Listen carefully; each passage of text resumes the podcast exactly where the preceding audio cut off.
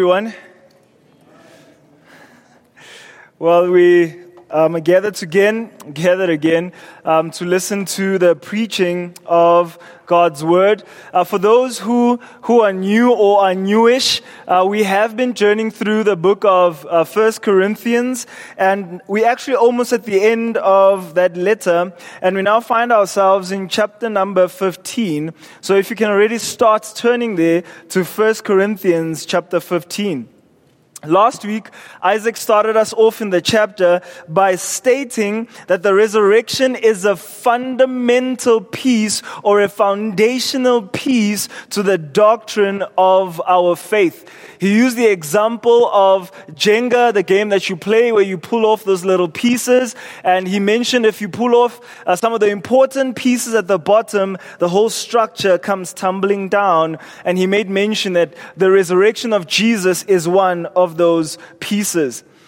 Um, he then, we then noted from the text that we can be as bold as to say that no resurrection, no Christianity. No resurrection, no Christianity. And the focus of Isaac's sermon last week was to point us to the resurrection of Jesus Christ. The apostle Paul is now going to move on to focus on the resurrection of the body. He started his argument by showing us of the evidence, the historicity of the resurrection of Jesus. But now we're going to see the, the, the, the argument that there is a bodily resurrection. Now, I want to start off with a question. Who do you spend a lot of time with? Think about it. Who's one person or two people or a group of people who you spend a lot of time with? So as I was preparing this, I was thinking, last year, I spent a lot of time with Daniel, I spent a lot of time with Hannah, I spent a lot of time with Tolamo, with Conrad, and with Carsten. And the more time we spent together, the more we sounded alike. If you speak to Hannah, you'll hear a little bit of Jabo or Daniel. If you speak to Tolamo, you'll hear a little bit of Carsten or Conrad, because we spend so much time together. And because God has called us to lead in the ministry that we're in, you'll also notice that we spend a lot of time with students because students are also starting to sound like us. I have a few examples. You will probably hear students use words like depraved, or students use words like chow, or students use words like that's biblical, or hiki haka. This is just evidence that the more time we spend together, the more we rub off on each other. So, what's the point? The more time you spend with someone, the more you look like them, the more you sound like them, the more you behave like them. And the apostle Paul is going to make that argument here tonight. The more time the Corinthian church spend with those who don't believe in the resurrection, the more they start to sound like them, the more they start to speak like them, and the more they start to behave like them. But I wanted to challenge us, even as an aside, specifically to our student ministry. It does, it is a testimony of how close we are as a community that lingo spreads like wildfire. We spread a lot of, of jargon, we spend a lot of lingo. In fact, we spend a lot of culture. But I do want to start off by challenging us that I pray that we are not just known for spreading lingo or jargon fueled with banter. Man, do we love to banter. But I do pray that we would influence each other towards godliness. I pray that we would influence each other towards spreading conformity to Christ as the only standard, and everything else must look like taboo. That is my prayer. With that in mind, if you are already in 1 Corinthians chapter 15, we'll start from verse 29. Verse 29 reads Otherwise, what do people mean by being baptized on behalf of the dead? If the dead are not raised at all, why are people baptized on their behalf? Why are we in danger every hour? I protest, brothers, by my pride in you, which I have in Christ Jesus our Lord. I die every day. What do I gain? If humanly speaking, I fought with beasts at Ephesus, if the dead are not, are not raised, let us eat and drink, for tomorrow we die. Do not be deceived. Bad company ruins good morals. Wake up from your drunken stupor as is right, and do not go on sinning, for some have no knowledge of God. I say this to your shame. Let's pray.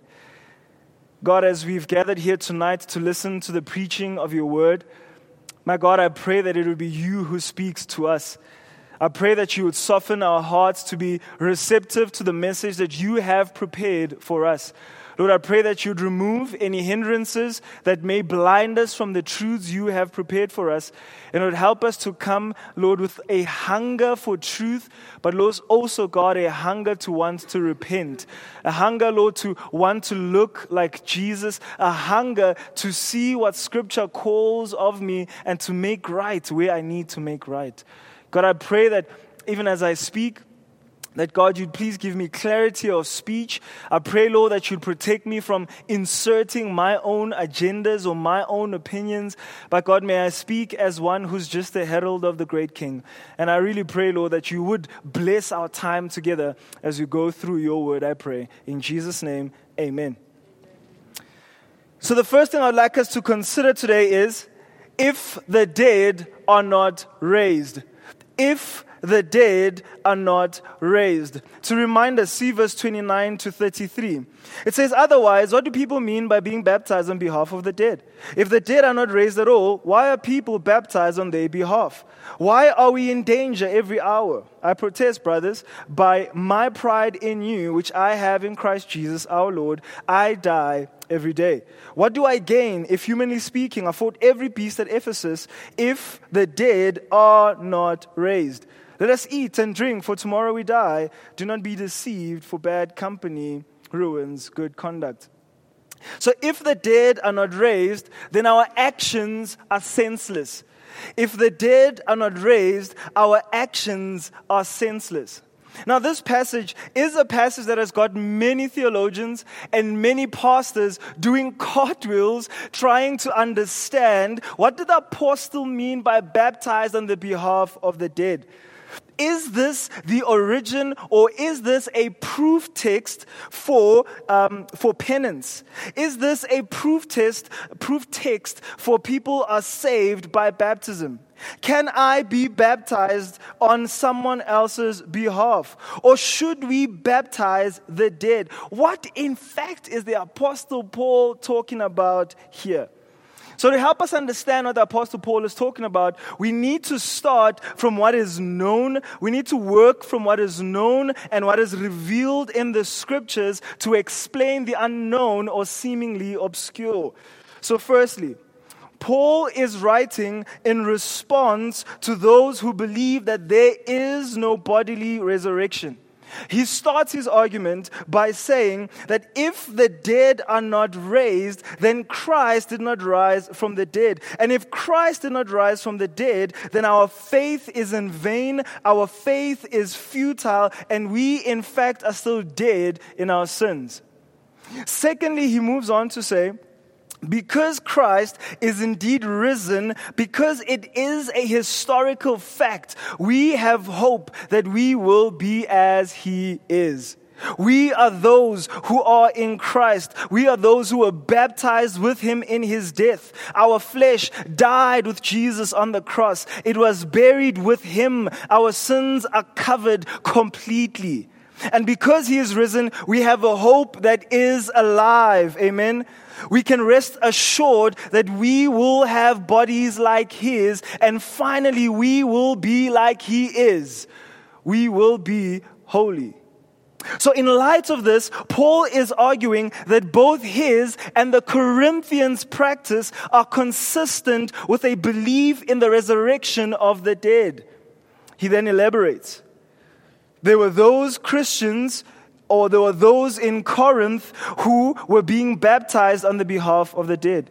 It seems as though that there was that idea that whatever benefit, whether a benefit for salvation or a benefit for sanctification that flowed from baptism might be received by the dead through this substitutionary act. So I can be baptized on behalf of my late grandma and because I'm baptized for her, she will receive whatever whatever benefits there are. And so, to practice this, Paul is saying, and to deny the doctrine of the resurrection was illogical.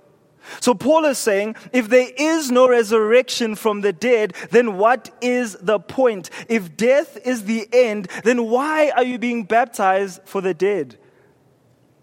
But it is important to note, what is Paul not saying? Paul is not condoning this practice.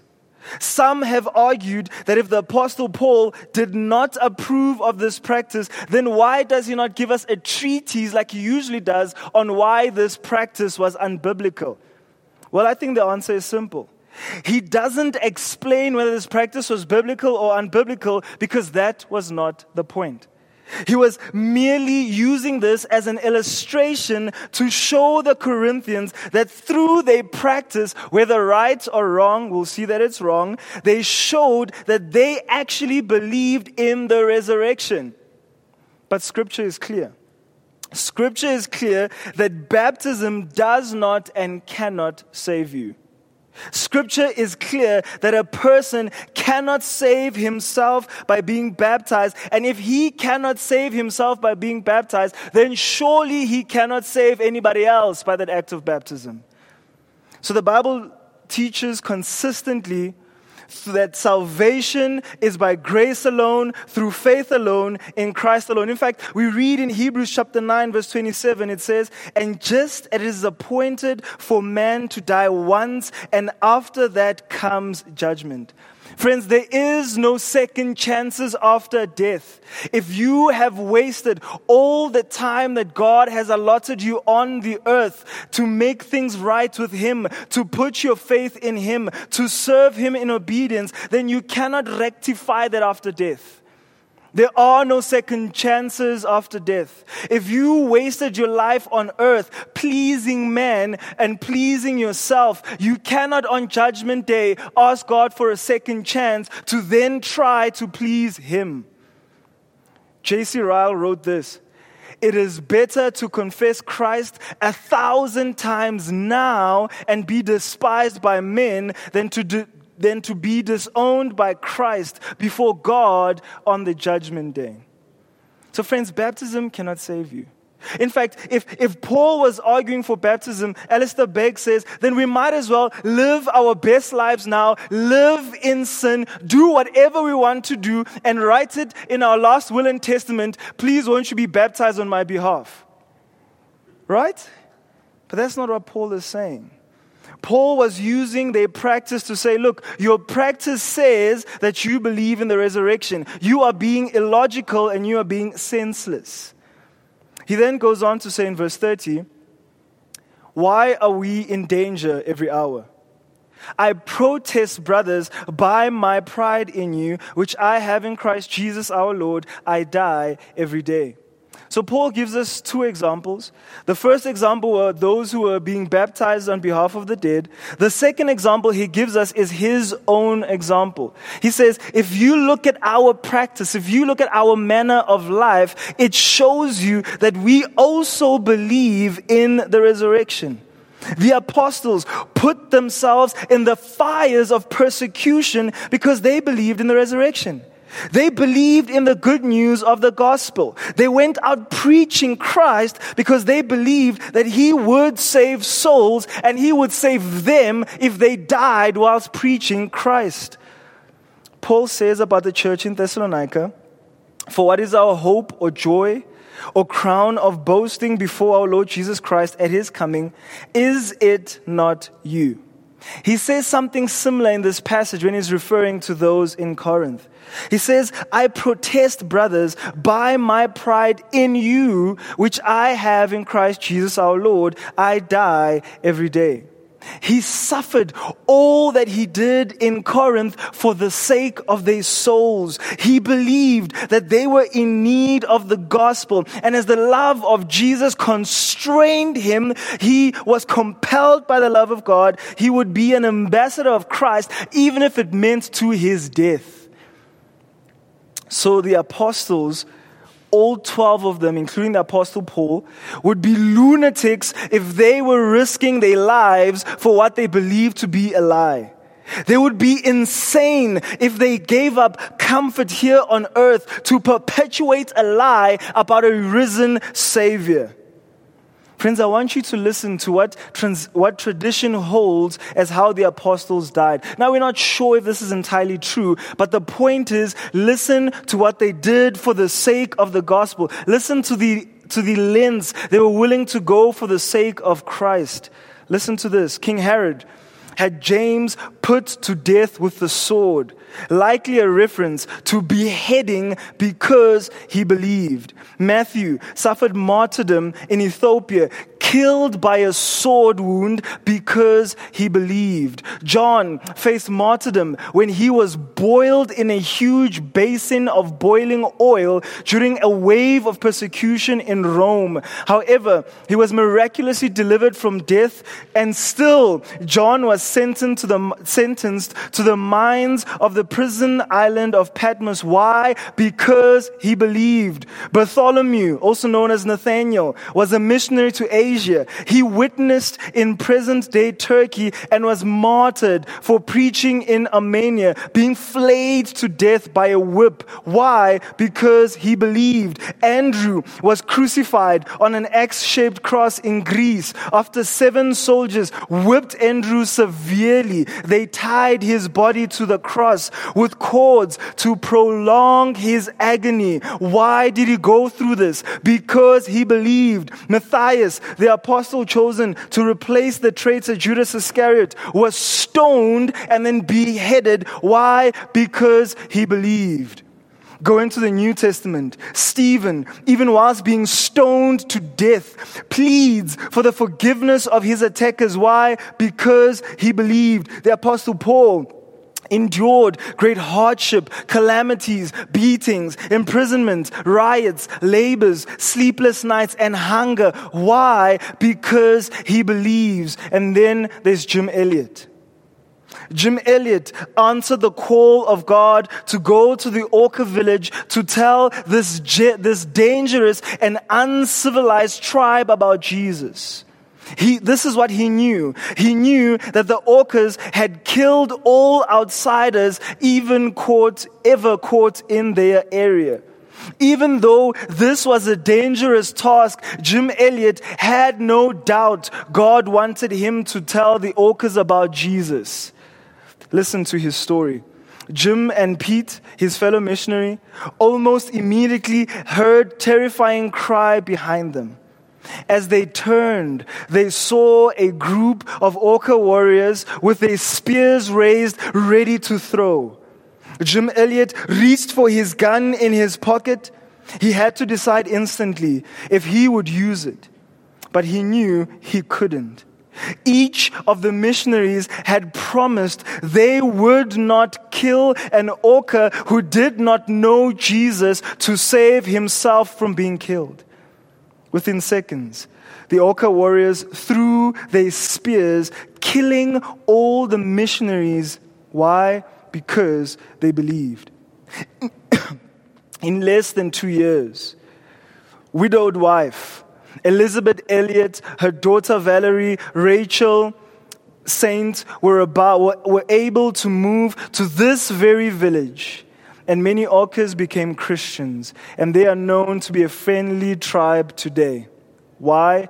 Because people believed the gospel. People believed that Jesus Christ is risen. People believed that he is able to raise them from the dead.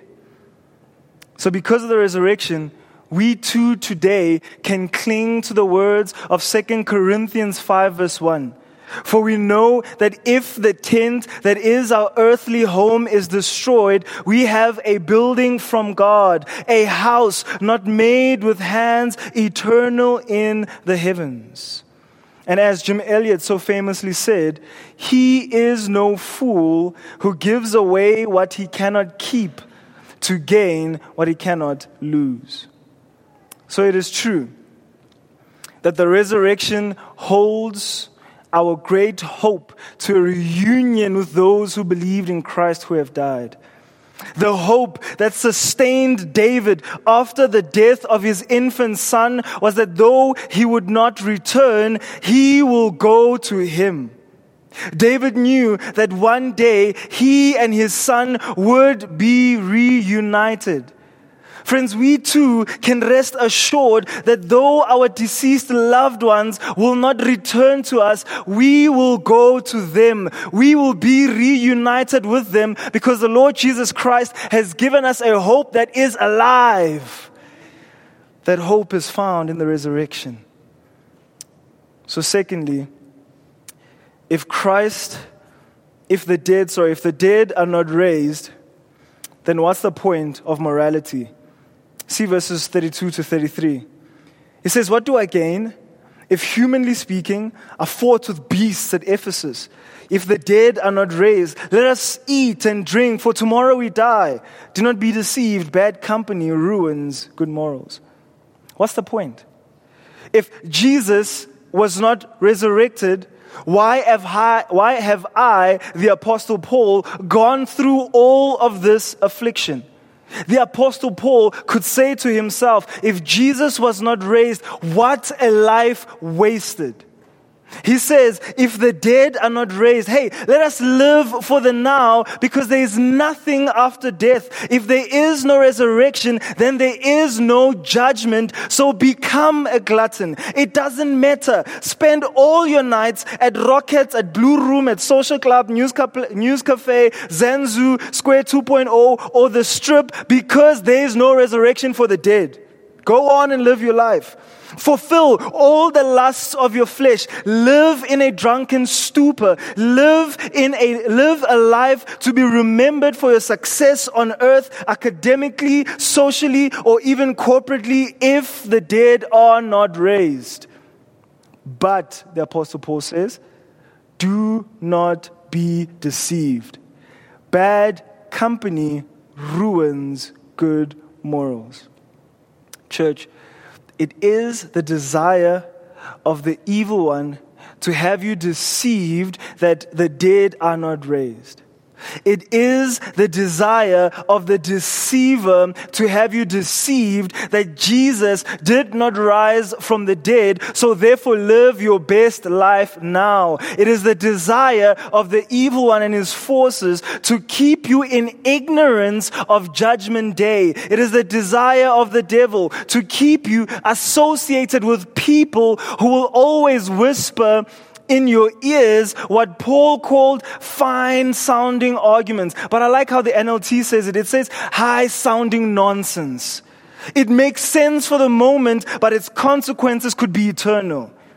If you hang out with people who don't believe in the resurrection, oh, you Corinthians, you will behave as they do. That's Paul's point.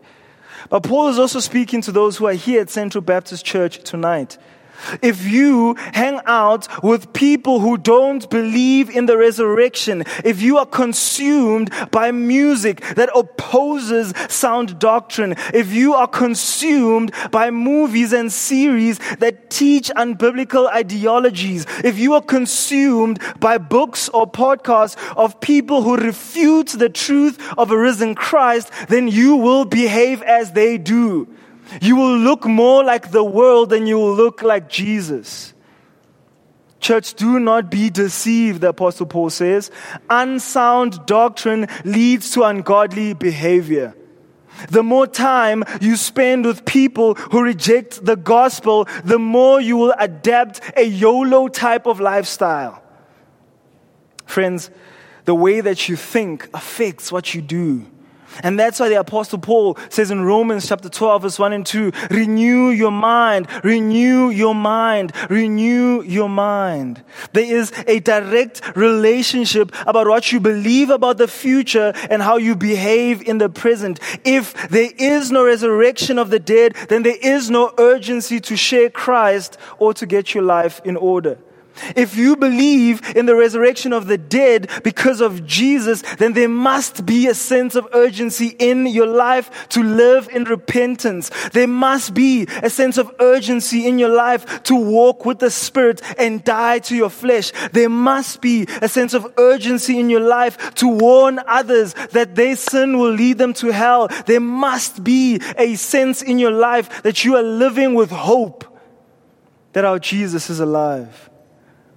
So as you sit here tonight, do your actions reflect a person who believes in the resurrection of the dead? Do your actions reflect a person who believes in the resurrection of the dead? Do your actions show that you believe that both the just and the unjust will be resurrected? They will stand before the judgment seat of God and they will give an account for all the deeds done in the flesh. Do your actions show that you believe that some will be sent to the place where the worm does not die, a place of fire and brimstone, a place of outer darkness, a lake of fire, a place of weeping and gnashing of teeth, a place of eternal separation from the blessings of God, a prison, a place of torment because of their rejection of Jesus? Do your actions show that you believe that people are actually going to hell? Do your actions show that you believe that the suffering of the present time does not compare to the glory that is to believe, to be revealed? Do your actions show that you believe that you will one day be like he is? Do your actions show that you believe that he is coming soon? Do your actions show that you believe that this world can only destroy the body but not the soul? Church, what you believe affects how you behave. Do you believe? So, to close, if you've answered yes that you believe, then wake up. Wake up because He is risen. He is risen. See verse 34.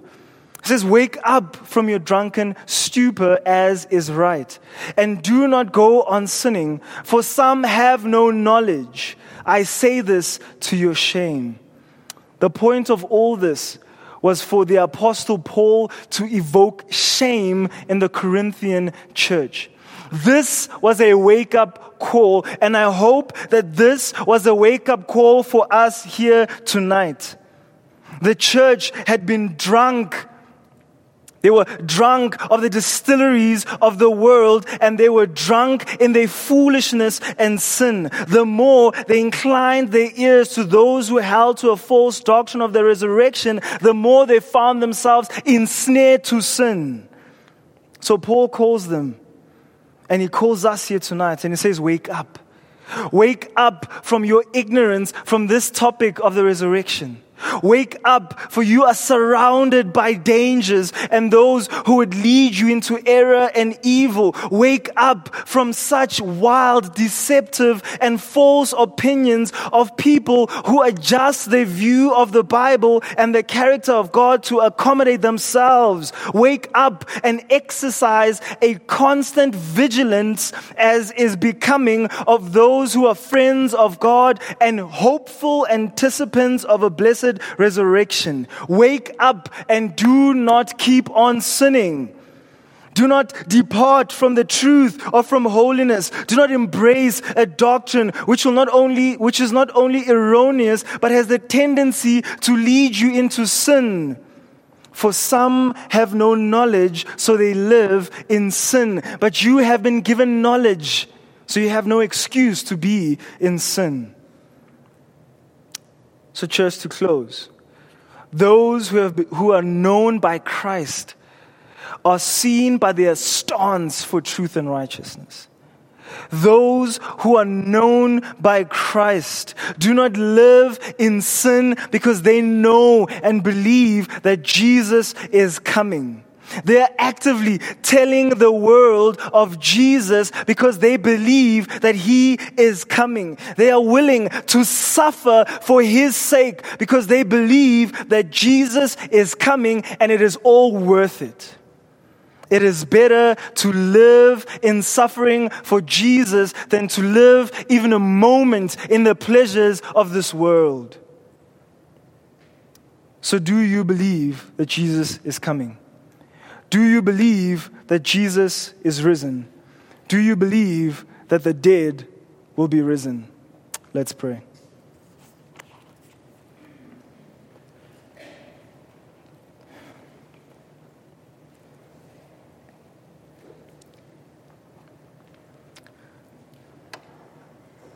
And so, God, even as I close tonight, I really pray that if, if the sermon had the same effect as the Apostle Paul's intention to challenge the church at Corinth, Lord, to bring about shame in the way that they behaved. If there are those who are here who, who may be feeling that sense of shame, my God, I pray that you point them to the cross. I pray that you point them to the cross where the Lord Jesus Christ had bore all our sins. Lord, those sins we've committed, Lord, those things we knew we were supposed to do but we did not do, those thoughts we thought that we were not supposed to think, Lord, those lies we believed instead of holding to the truth. Jesus had died for all of that. So I pray that they would come to you and they, they would repent of their sins and, and they would seek to walk now in newness of life where their minds are renewed with the truths of your word. Oh God, I pray that we wouldn't be a community that says we believe in Jesus with our lips, but our practices are far from that. May we not be a, a, community that believes that the dead will be raised because Jesus was raised from the dead, and yet our actions don't show that. Oh Lord, I pray that we would be known as those whose actions are in line with a belief of the resurrection. So I really pray that you would, by your Spirit, Lord, really bring us back to the path of righteousness. Lord, help us to walk in the light as you are the light. And Lord, won't you give us a strong and firm conviction that Jesus Christ is risen. But God, I also want to pray for those who are here tonight, Lord, who are grieving the passing of a loved one. I pray that you would assure them tonight and, and give them a renewed hope that, as David said, I know my loved one won't come to me, but I know that I will go to them. There is this, this assurance we have because our God is alive, that we will one day be reunited with our loved ones who believed in Jesus. So, God, give us an urgency to share the gospel of Jesus Christ, to walk in righteousness till you come. This I pray in your name. Amen.